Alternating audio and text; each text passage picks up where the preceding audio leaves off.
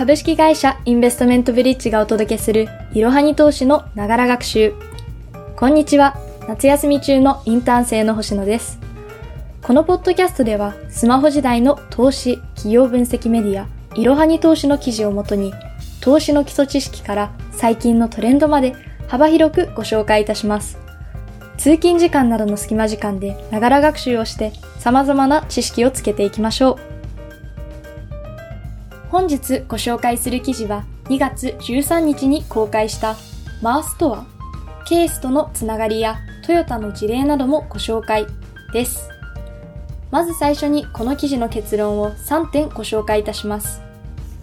1、マースとは様々な交通サービスを需要に応じて一つのサービス上で利用できること。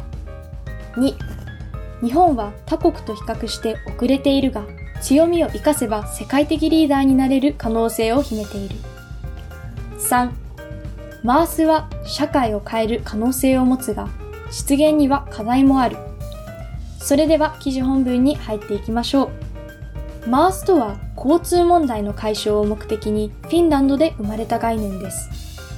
具体的には様々な種類の交通サービスを需要に応じて一つのサービス上で利用できるようにします。代表的なサービスとしてフィンランド発祥の WIM というアプリがあります。WIM は目的地と経路を選ぶだけで該当する交通手段の予約から決済まで行えるという特徴があります。自動車業界ではマースと同時にケースという言葉にも注目が集まっています。ケースとは自動車業界における変革を表す言葉で connected ネットにつながる車 autonomous 自動運転 shared and service カーシェアと新サービス electric 電動車への転換の4つを示しています。ケースにより、例えばハンドルのない自動運転車が当たり前という世界が実現するとされています。一方、マースは自動車だけでなく、鉄道やレンタルサイクルといった他の移動手段も含めた交通サービスを一括提供します。これにより自動車を含めた交通全体の形が大きく変わることが予想されています。それではマースのレベルと日本の現状を見ていきましょう。マースは統合レベルによって4段階に分類できるとされています。レベル0とは交通手段提供者が個別に提供する予約サービスなどが敷かれた段階です。異なる交通手段の情報がアプリなどに統合された状態がレベル1。複数の交通機関を用いた移動に予約、決済のサービスが加わればレベル2となります。そして事業者が連携し一つのサービスとしてパッケージ化できればレベル3。政治政策まで統合されることで最も高いレベル4となります。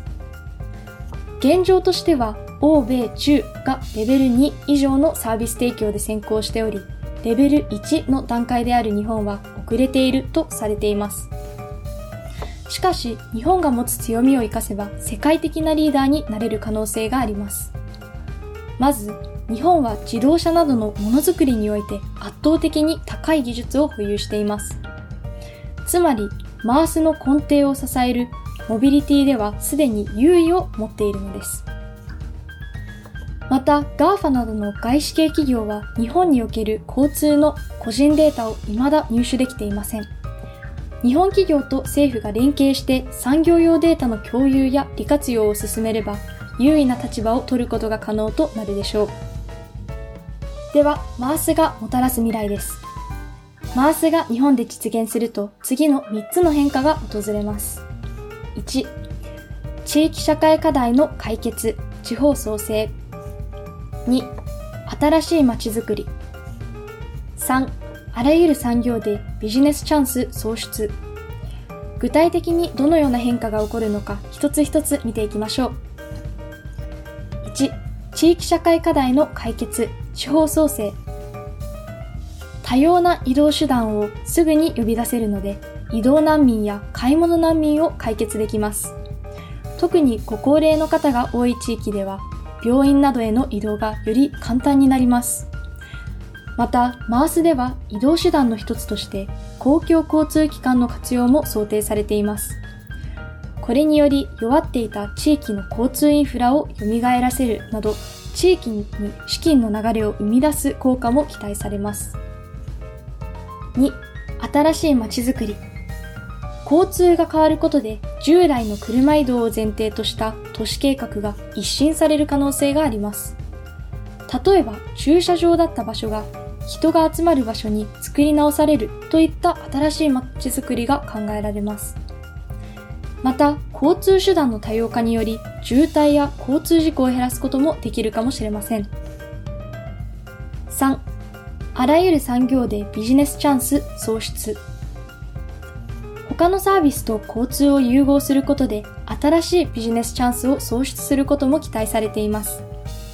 例えば、トヨタ自動車は自動運転車に小売店を搭載する移動式店舗を計画しています。このように交通と他のサービスを掛け合わせることで新しいビジネスを生み出すことが期待されています。